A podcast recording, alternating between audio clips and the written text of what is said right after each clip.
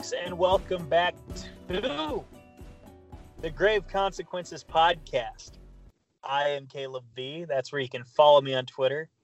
I am joined, as always, of course, by my good friend Greg, who you can follow at X Mauserratte. We'll put that in the description.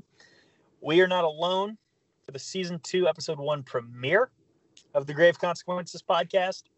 We are joined by my good friend and co-host of Eddie and Caleb's Hero Cast. We are joined, and you just heard him last night when we reviewed Elektra, as god awful and pointless as that was. My good friend Eddie C85. That's E D D Y C85. Uh, Eddie Cornelison, I guess, is his shoot name. I guess I could have said that earlier, but whatever. Now you're doxed, Eddie, and welcome to for your very first time and our only our second guest in the history of this podcast. Welcome to the Grave Consequences podcast. Well, thank you. Thank you for having me. Yeah, well, you know, it's like th- this was, you know, it's a premiere. It's important. We got to we got to pull out the big guns, you know.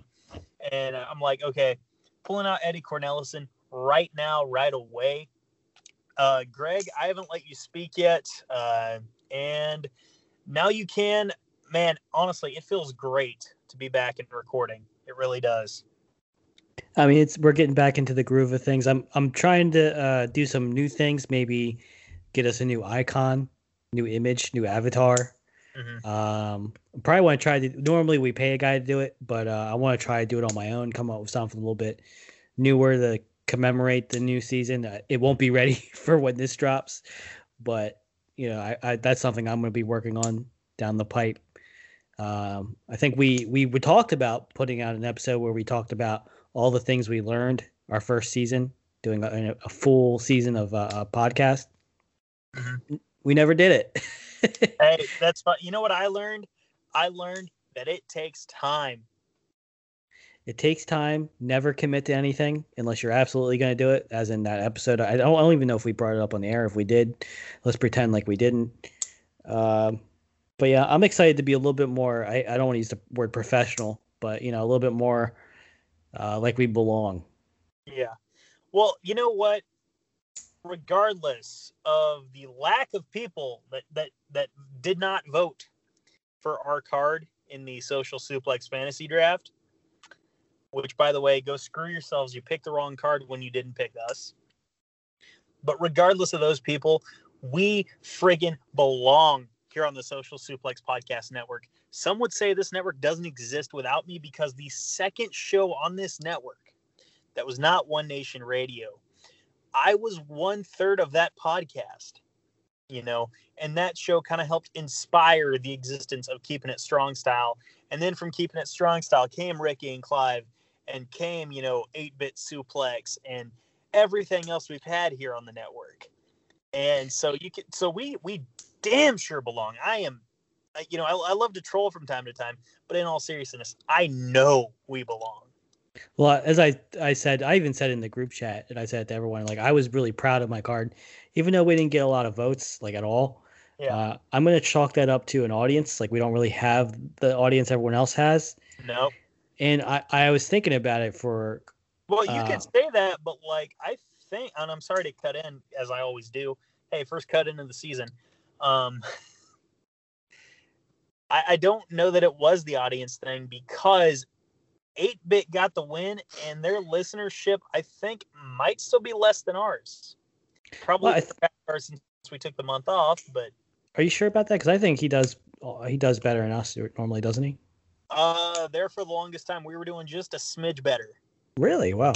Well, I mean, uh, it, audience as in size, but I also think in taste as well. And I don't mean bad or good. I just mean like me and you will watch a match, and I think I have a reputation as where I'll appreciate certain things in a match that no one else will see, uh, like certain kind of psychology or a certain kind of story they're telling, and I'll be able to appreciate it more than someone else would. And I feel like a lot, and I've felt this way for. I don't argue with people on wrestling stuff online because people just even even if someone like you and James will both find someone, even though I think you and James have different tastes in wrestling, both of you can go online and find a, a, take that you're like, man, that's the worst take I've ever seen, and you'll both agree on that same take being terrible.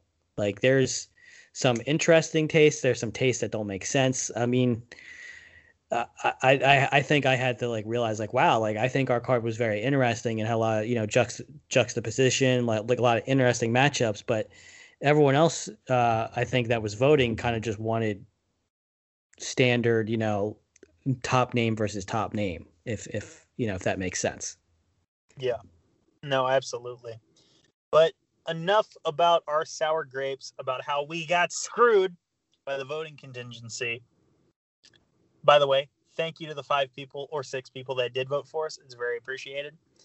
But let's talk about Lucha Underground here. And before we get into the episode, Eddie, I want to ask you um, were you watching season two as it was airing? Yes, I was. So I first got introduced to Lucha Underground during season one. I did not have El Rey, mm-hmm. but a friend of mine did, and he kept raving about it. And I went to his house. I watched it, and like the first five minutes, I was like, I don't get it. This sucks. It was a backstage segment with uh, Johnny Mundo and I think Alberto Del Rio, which I'm already I'm already out on.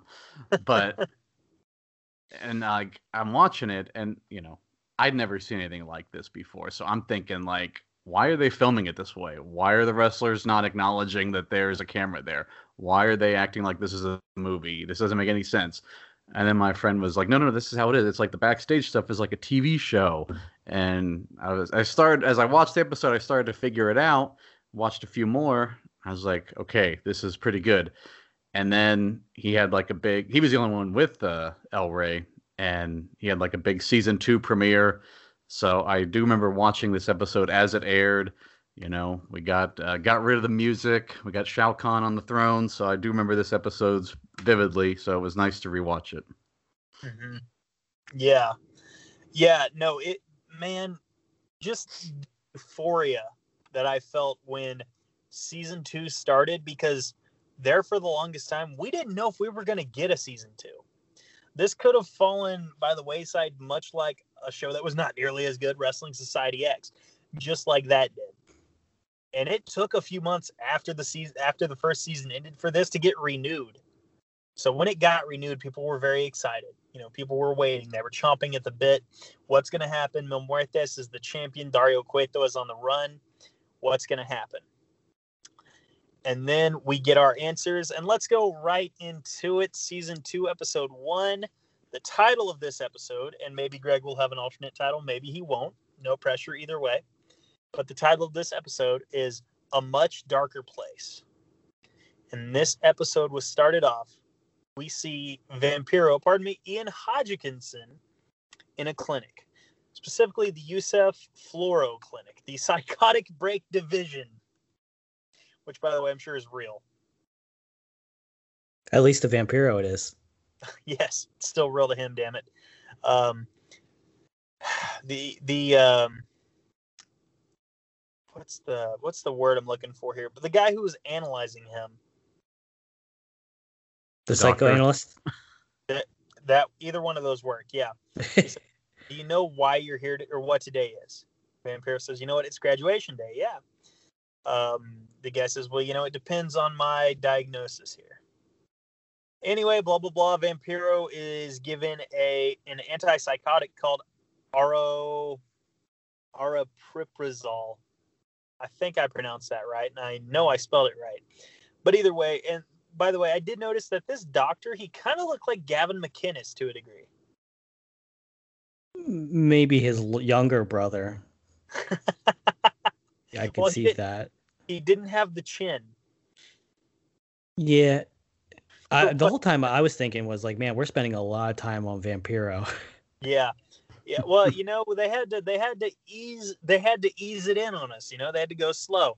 Um, but I was watching this, and you know, he says like, "Are you okay? You free to go? You got any problems?" And uh, Vampiro is like, Vampiro just snaps, just beating the crap out of everyone. And as cool as this as this choreography was, the only thought that came to my mind, you know, knowing what I've what I know about Vampiro and having rewatched the first season of this show is this was definitely Vampiro's idea. Yeah, or at least he he uh, got into people's ears, and I, I think I remember uh, we I was listening to um, Konnan, and he was talking about some of the problems with what led to Lucha Underground's ultimate demise was, you know, people getting into other people's ears, people finding out people were fans of them, and then taking advantage of that to get more time. I mean, Vampiro does have a major storyline going throughout it, so I didn't. I'm not actually really complaining that much, but you just can't help but think about like, okay, we are kind of spending a lot of time on an announcer. Uh, Yeah. you have Puma, you have Pentagon, and it, it makes it more clear like why they don't open with them right off of the bat. But it's just one of those things where it just nags at you. It's not like a real, you know, mark against it. It's just like, man, uh, you can see where Vampiro is getting some love from the creative talent. for sure. For sure. And so you know we snap back to reality and none of that actually happened. You know vampiro wasn't breaking arms. He wasn't biting people. He just says yeah i'm good. I'm good. Maybe it was a commentary on how Vampiro views the world and how the world actually is. Maybe it's just really meta like that. yeah maybe that's it. Um and the doctor says you know do you have anyone here to pick you up of course he does he's got matt Striker. uh, but i have a question why was there a like a tarp over matt Striker's car And why was it in the middle of the desert? mm-hmm.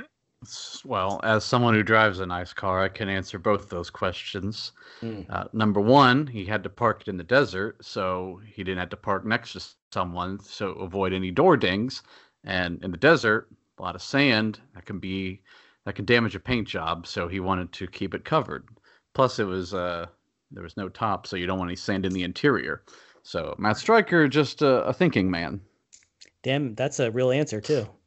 that is And I Mhm. would like to think that Matt Striker made Vampiro walk to his car from like a great distance. Wouldn't That's what- you? Yeah, Yes. of course.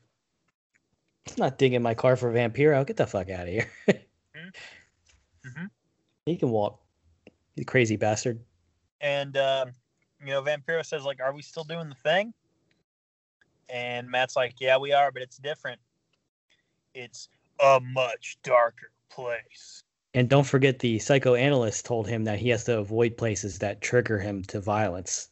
hmm So he's immediately going against the doctor's orders. Absolutely, absolutely. Who, by the way, Greg, Hmm. Who was in the former office of El Jefe? Ah, my future wife, Katrina, has now taken charge of the temple, and our buddy Mil, who has now made a throne. And uh, I'm not sure if you remember this, but they had a comic book in between the seasons, Yes. and yeah, those that throne is made up of a pile of bones from the previous uh, band with uh, the From the- guy from the guys who um uh, with M did not- Bison, whoever did they were. not come back from the first season. Oh, it was Mexican Budweiser, Dubweiser, Dubweiser, excuse me. Uh, but uh, he killed them and made uh, a, a throne out of their bones. by the way, no, not not out of their bones necessarily, if I'm not mistaken, but uh, definitely, definitely Big Ryck's bones for sure. Oh, Big Ryck died too. Yeah, Mm-hmm. yeah, he was written off because of uh, he retired. Oh, I didn't know it was supposed. To, see, did they ever announce that he was the in the show? Did they ever make that clear? No, that was just like a little detail, a little bit of fan service in the comic book. That's all. Oh There- man, there's an Easter egg later of him as like a missing person on a wall. I don't know if I'm allowed to mention that. But Uh, oh, you're fine. We do we we break our own rule about spoilers all the time.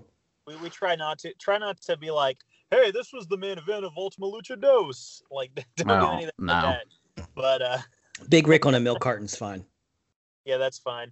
Um, but you know, Katrina is in the in the former office of El Jefe, and who should be the first person to confront her? But of course, our reigning gift of the gods holder, Fenix. And he says, "I'm back, and I'm coming for Mil Muertes and his title."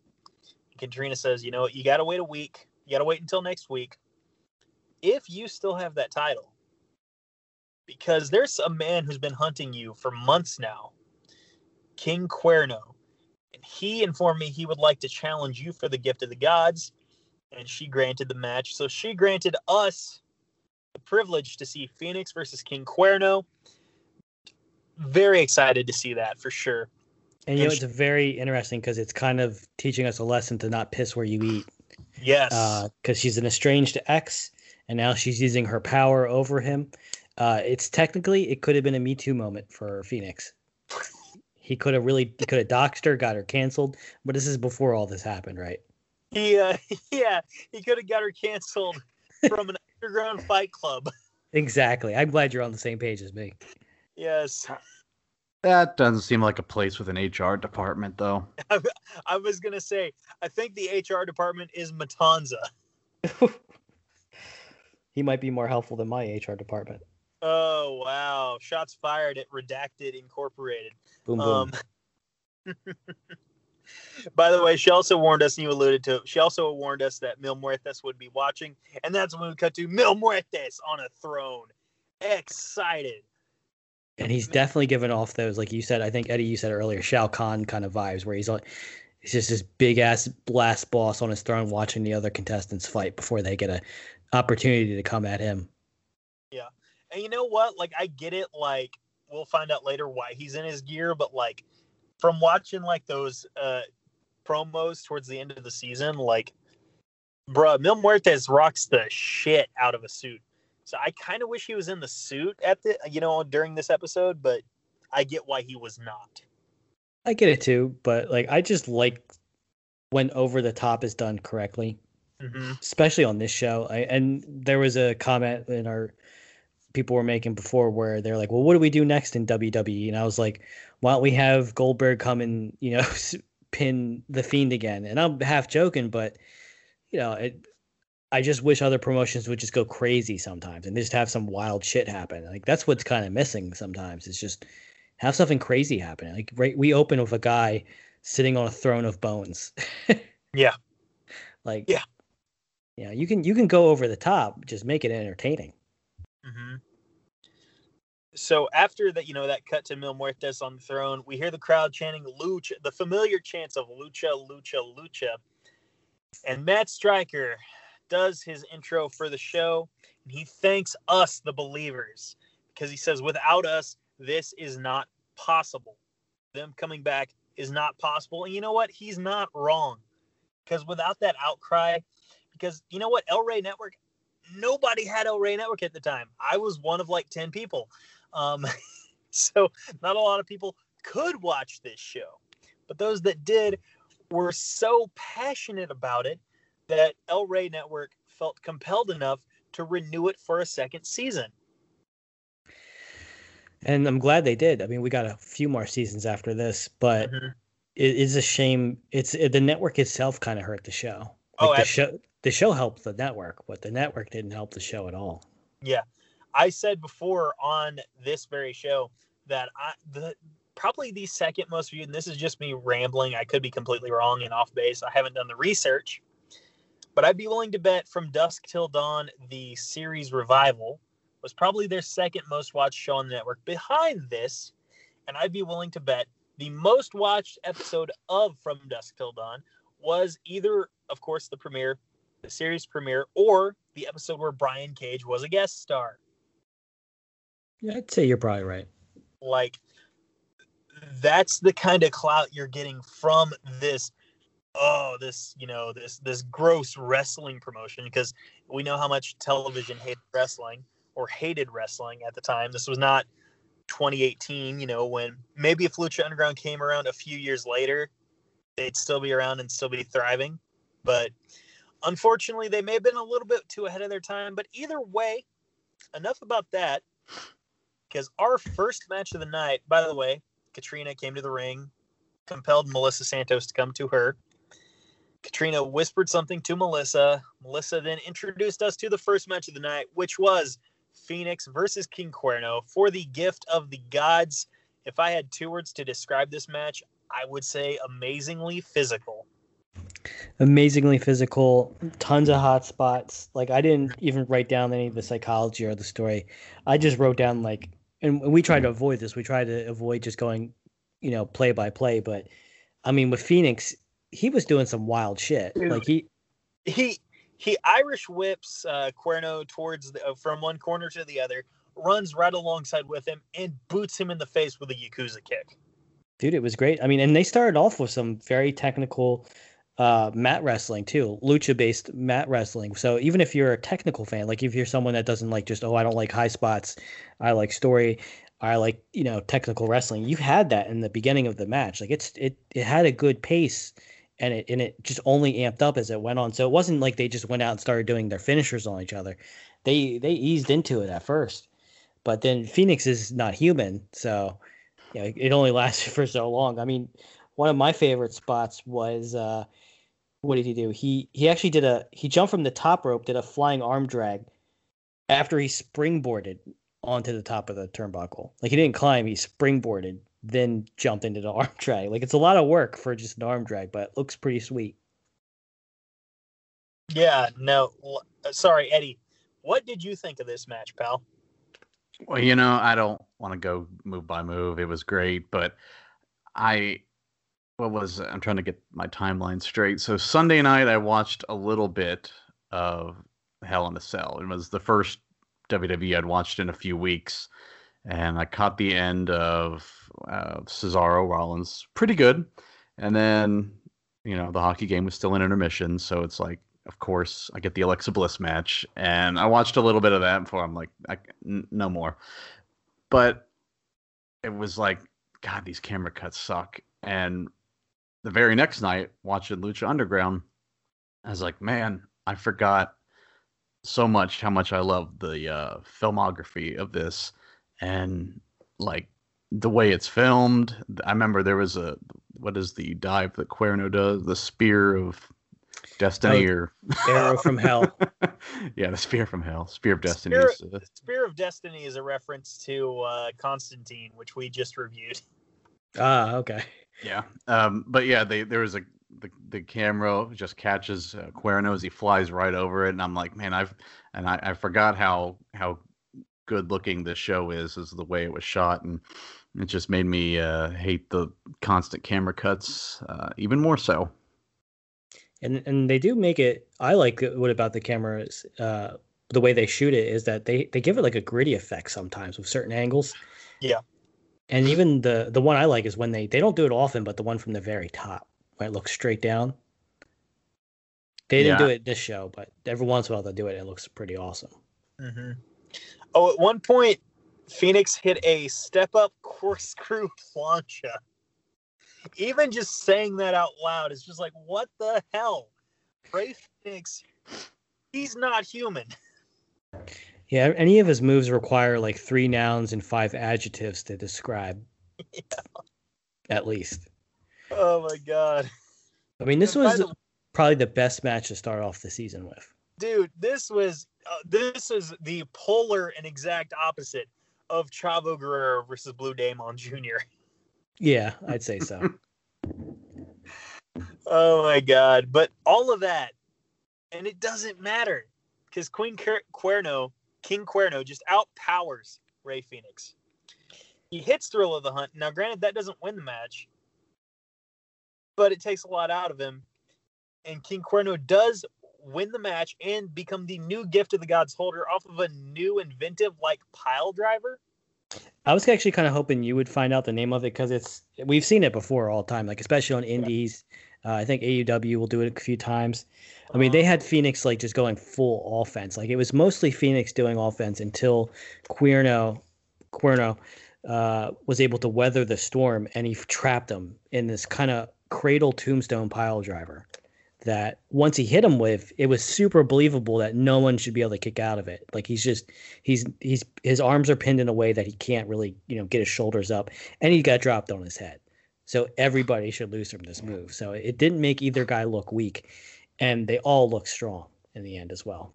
And that's the thing is like Lucha Underground will have these and not a lot of companies can do this nowadays but Lucha Underground will have these matches where they will have definitive winners, but mm-hmm. no one gets buried. Mm-hmm.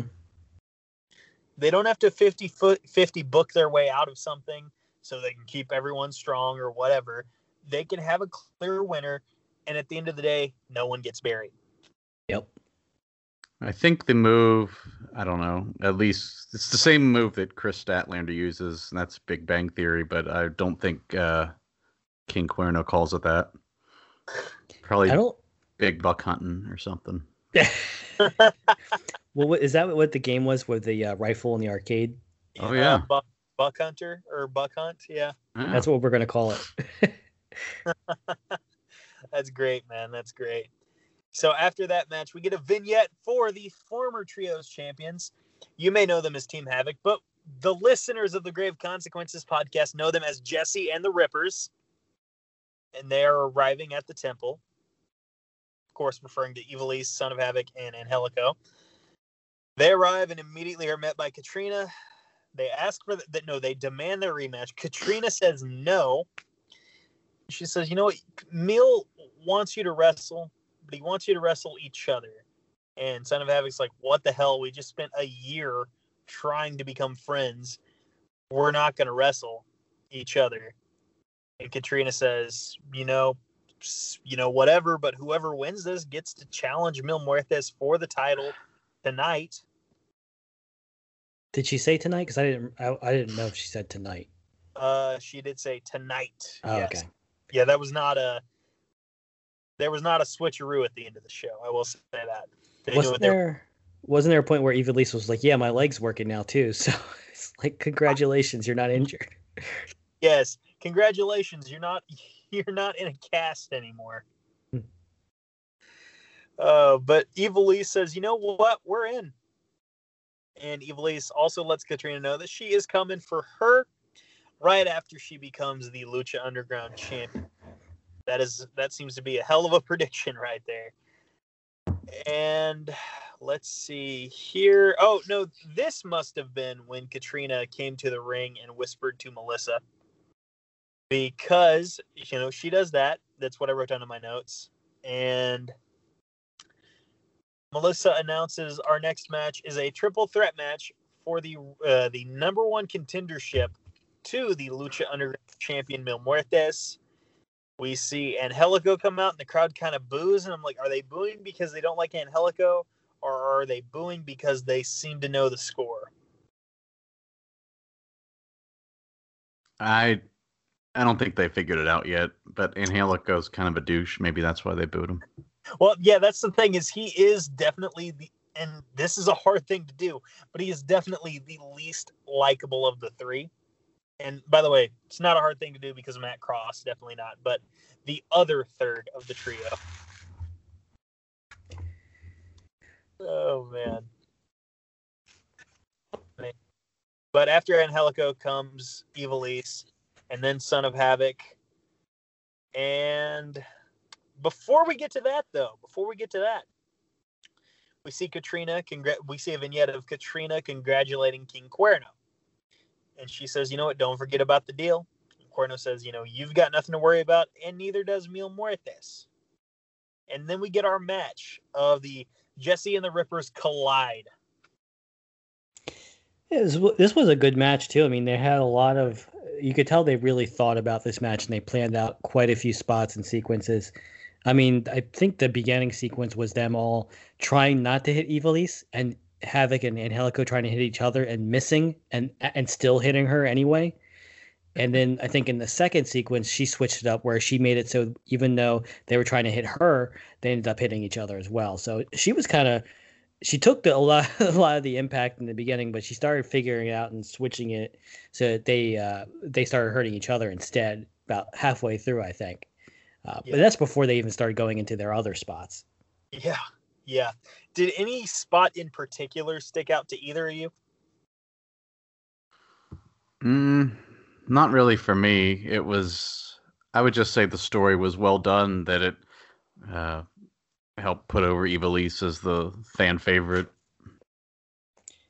Yeah, that I would agree. They they the way they planned the spots out really told a uh, compounding story of her not necessarily being the underdog, but being able to win through ingenuity, cleverness. well I mean, just the win itself was very clever for her. the win was clever, but it didn't feel stolen as well. Like she neutralized Son of Havoc. She Correct. did. Yeah, it And- wasn't a roll up or distraction pin. It was take this guy out and let me pin this person while they're both weak. Exactly, exactly. And we alluded to it. Of course, Ivelisse wins this match, and we'll get to challenge Mil Muertes tonight. But it's worth noting that rumor and innuendo, as Bruce Pritchard would say, uh, is that this was this main event that we get later on, Ivelisse and Mil Muertes, could have alluded to something that's going to happen in the third season. And you can guess why it didn't happen. Should be pretty easy knowing Ivelisse it's because she was injured at the time. Oh. Yes, yes.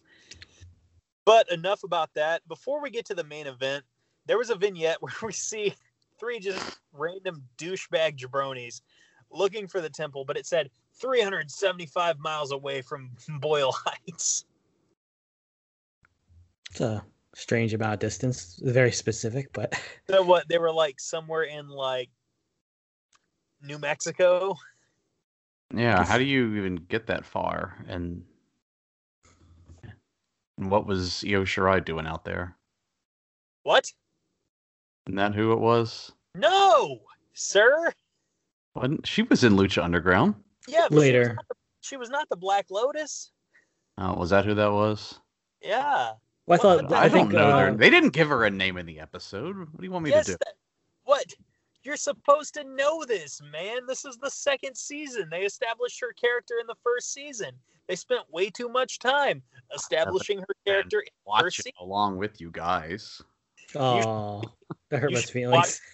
You should be watching along and listening to the show as well. But actually, he, he brings up a good point though. Like, is the is her name Black Lotus or is that the tribe or clan? Uh, I I- forget. maybe it's both. I don't know.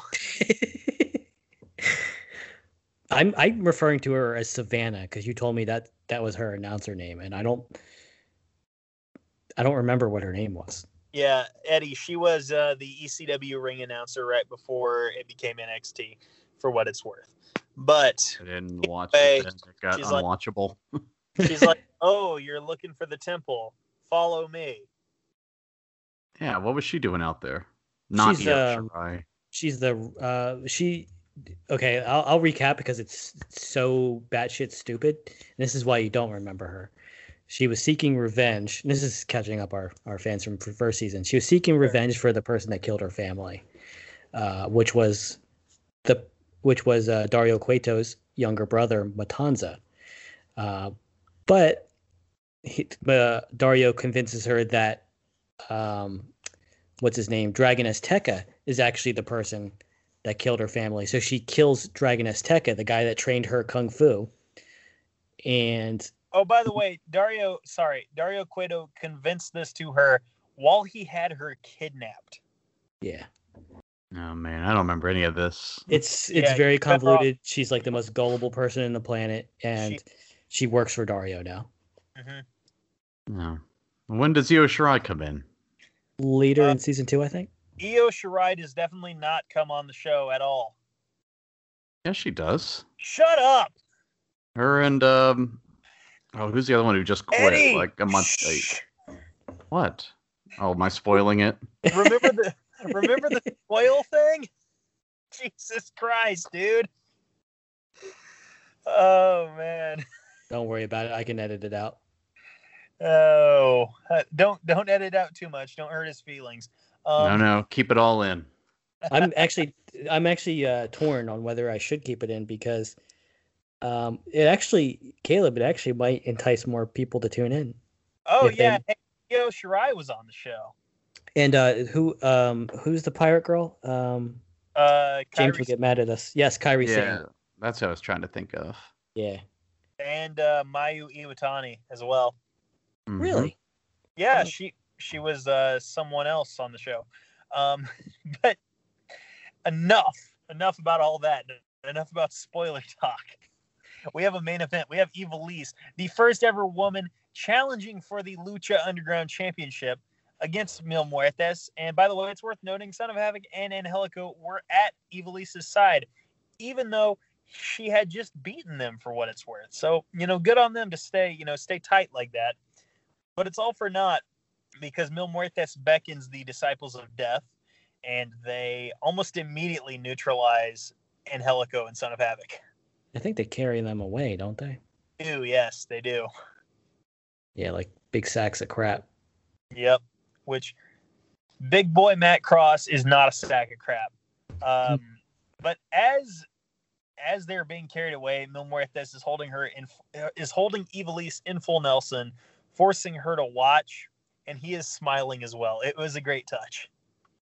Yeah, they're really playing up Mil be just being a dick. Even though the one thing that kind of threw me off was like, yeah, they're doing all this dickish stuff and they're in charge and the deal they have with Cuerno. It almost seemed unlike Mil. It seemed this seems more like um, Katrina. Yeah, I was gonna say. I was gonna say because like Mil Muertes being, you know, the man of a thousand deaths, like he's not. He doesn't have a lot of personality to him. He doesn't really get angry anymore. You know, not not since Grave Consequences. You know. That's true. He's basically like uh, kind of like Michael Myers to a degree. I could see that. Mm-hmm. Oh, by the way, at some point, Matt Striker says Krav Maga, and I was like, oh, like Trump karate. yep, just like it. The way he said M- Maga, he did say he didn't say Krav Maga, like everyone, like everyone and their brother says, even non-practicing people such as myself. He said Krav Maga. Yeah, here's another spoiler: Matt Striker gets really bad as the show goes on. Whatever, dude. I'll have to take your word for it because I don't remember him. I do not remember him regressing on the show. That I do recall. It was. Mm. By the way, Mil Muertes spent the early stages of this match working over the lower back. Ivelisse at one point is damn near throwing live rounds at the stomach of Mil Muertes, and it's doing nothing.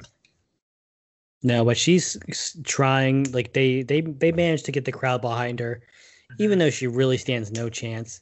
Yeah. Uh, she's just absorbing it, very much like a almost like a non-comedic Orange Cassidy.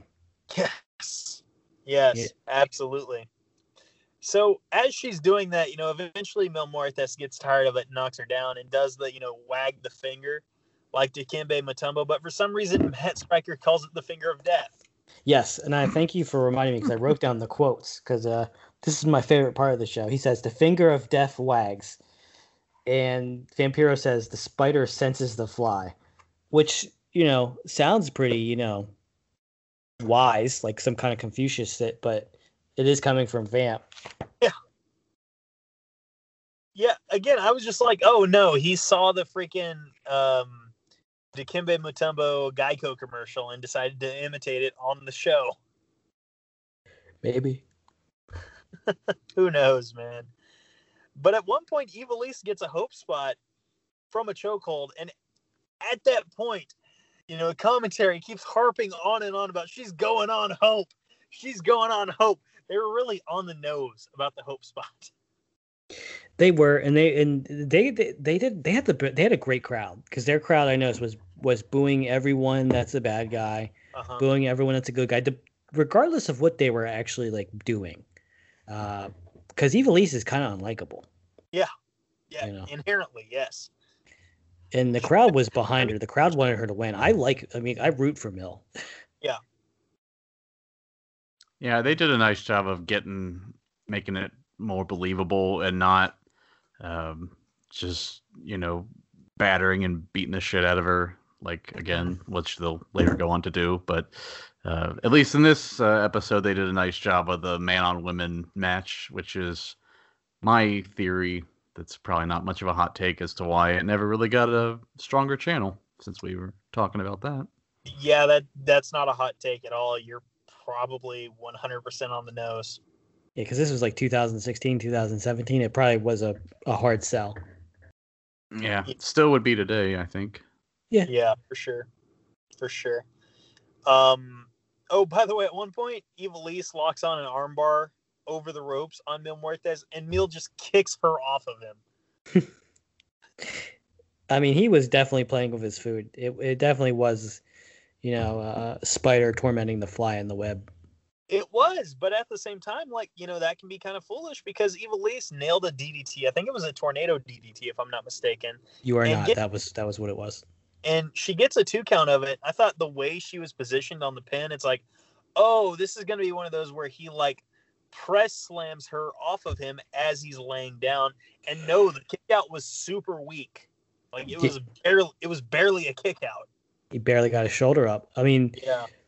they were really trying to get you to believe she could win. They they were doing their damnedest to make it seem like there was a chance. Yeah, and even more so when Mil Muertes spears Katrina. Like Ivelisse moves out of the way, Katrina eats the spear, and Ivelisse damn near steals the win. Definitely, that was an incredible spot. The crowd loved that spot. Yeah, absolutely. And it's all for naught though, because eventually Mil Muertes, he is inevitable. He hits the flatliner. Smooth ass flatliner. Gotta love that flatliner, you know what I'm saying? Mm. And he gets the definitive win and retains his Lucha Underground championship. Great Good. match. I'm sorry. Go ahead. I was saying, good way to get the new champions some good heat. Yeah. Yeah. And Greg, what did you have to say? Uh, I was just gonna say it was a great match. I mean, they they had they were they really were building Ivelisse to be something great because she just went through a match. Like that's the psychology. She just beat two of her best friends, so she sacrificed and she survived, only to come up short barely with Mil. Um, you know, and they didn't really bury Mil by doing it. He, he didn't look weak, which is really kind of like if I writing it on paper, it doesn't sound like he would look. You know, it doesn't sound like it wouldn't damage him, but he comes out looking fine. Yeah. No, I mean you hit your you hit your move clean in the ring. You're fine, buddy. You're fine. True. And Mil beckons Katrina into the ring.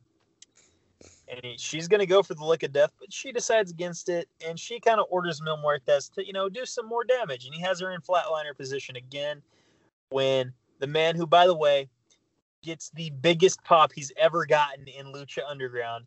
This is his best face work so far in the series.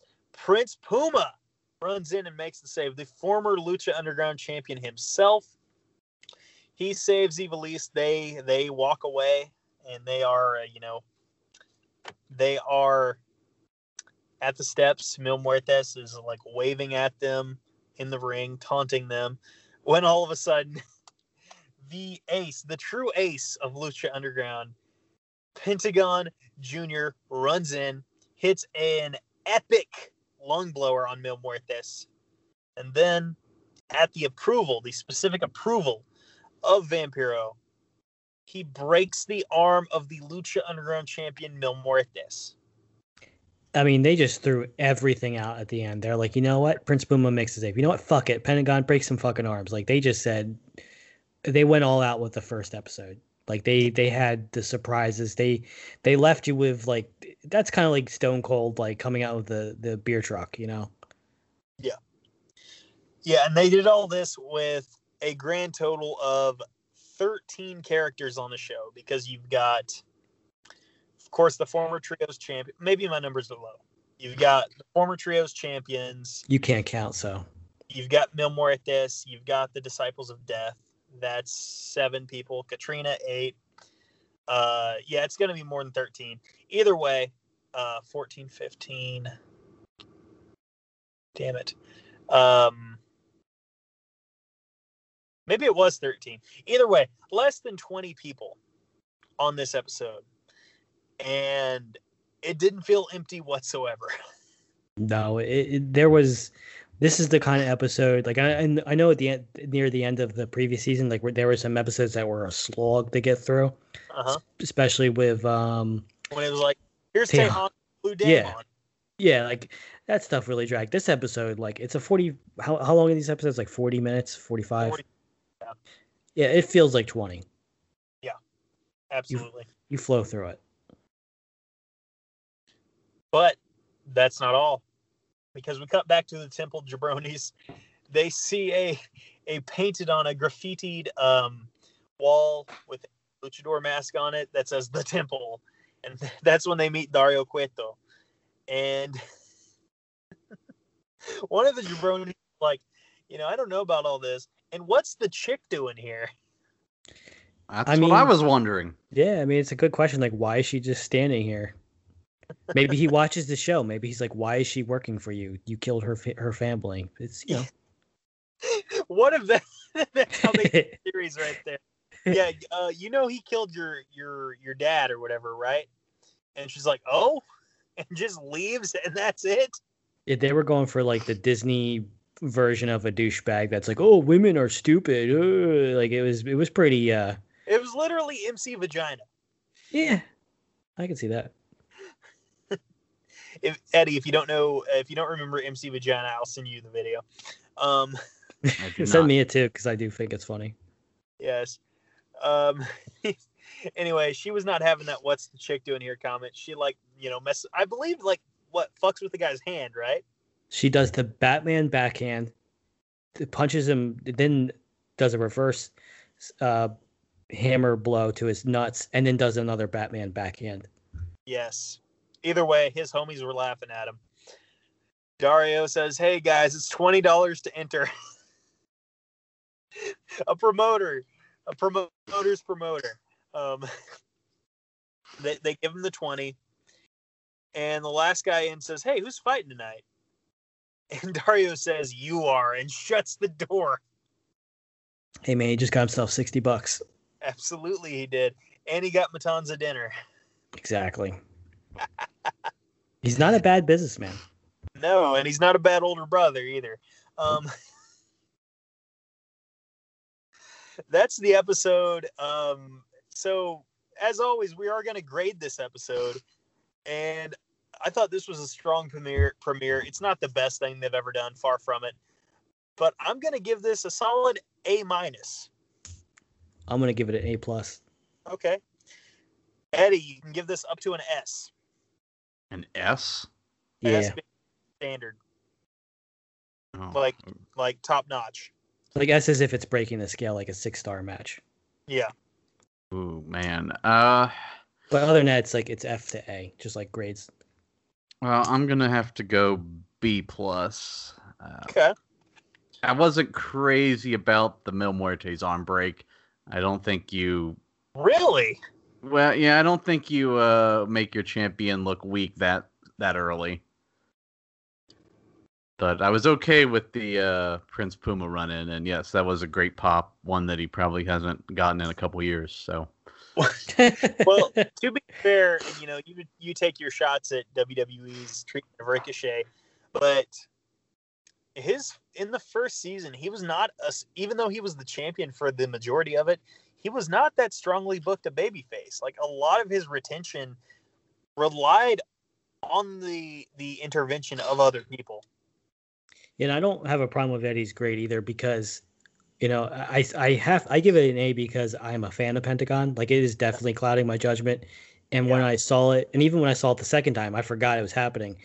I popped Yeah, because I I love it when Pentagon breaks his arm. And this is Pentagon like he the best he did was a match against Vampiro last season. This is him going against the top guy yeah, and breaking his arm. So it was one of those things where, um, in the moment, it's pretty awesome. On if I were booking the show and if I were writing it, I probably would heed heed uh, Eddie's you know criticism. Be like, you know what, this is our ch- this is our top guy. Probably shouldn't have him injured in kayfabe on the first episode. yeah. Plus, I'm a I'm a Mil Muertes Mil Muertes fan, so Listen, maybe I was a little harsh. No, that's fine. that's fine. You're entitled to your opinion. But I'm saying this. I enjoyed the arm break as a guy who likes Prince Puma and Pentagon and Mil Muertes. I liked what they did here. I really did. Again, we're all entitled to our opinion. I thought your B plus, you said? Yes. I thought your B plus B plus was a little harsh, but again, you are entitled to your opinion. And before we get out of here, I do just want to say thank you for joining the show. Yeah, well, thanks for having me. I'll, you know, if there's ever another big uh, episode coming along, I'll hop on again. It's fun to There, watch. there will be a plenty for sure. Um, that being said, we are going to get out of here. Of course, we want you to check out all the other great shows here on the Social Suplex Podcast Network. There's about eight of them. I can't remember all of them right now. I'm not going to lie to you. Um, by the way, rest in peace to Ricky and Clive Wrestling Show. It is no longer part of the network. Unfortunately, I believe they have uh, hung up the uh, hung up the headphones, so to speak. So uh, shout out to them. I didn't know that. Yeah, they put it in the group chat that you're never in. Um, I'm there. I just don't catch everything. Um, guys, 8 bit suplex, all things elite, keeping it strong style, us, great match generator, One Nation Radio. It's already said keeping it strong style. 8 bit mi- suplex, Yeah, 8 bit, 8 bit, all things elite, great One match Nation Gen- Radio, One Nation Radio. keep uh, great match generator. Yep. My World with Jeff Jarrett. Yes. the Kurt Angle show. Um, I feel like I'm missing something, but I I did 8 bit. Oh, all things elite. I already said that. I don't know. I think you forgot about Floyd again. Look, look, if there is a show that I am missing, I am sorry. I mean no offense. I want you guys to check out every show here on the network. I want you to listen to ours first, though, but I want you to check out every show here on the network. Yes, yes. And after that, I want you to listen to Eddie, Eddie and Caleb's HeroCast every Wednesday night after AEW Dynamite. Um, We have a wrestler on the two episodes in a row. Yeah, exactly, So exactly. there's a tie-in. and um, World week- champions too. Yeah. Six days after this episode drops on July 1st, which, by the way, we are recording on June 22nd. But six days after this episode drops, we will be dropping our review of Sin City, where we may or may not, and I'm not making any promises, may have Greg on the show. Yeah, it's possible. Another wrestler in that movie. The really? wrestler. The wrestler. Oh, okay. I got you. Yeah. See what I did there? Yes. Oh, okay. you- I'm picking up what you're putting job, down. pal. You did a good job, pal. But with that, you know, we've ran kind of long, but it is the premiere and we had a guest. So, you know what? Sue us. I don't give a shit. Um, thank you for listening. God bless you. And remember, if you fuck with grave consequences, there will only be, of course, as I said in the title of the show, grave consequences.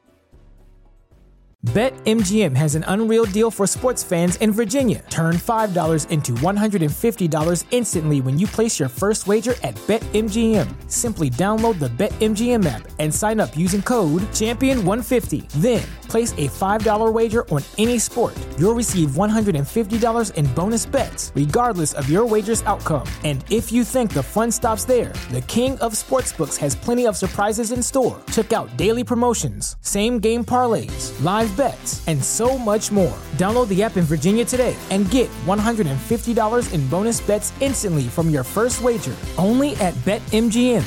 BetMGM and GameSense remind you to play responsibly. See BetMGM.com for terms. 21 plus only, Virginia only. New customer offer. Subject to eligibility requirements. Rewards are non withdrawable bonus bets that expire in seven days. Please gamble responsibly. Gambling problem? Call 1 800 Gambler. Promotional offer not available in Washington, D.C.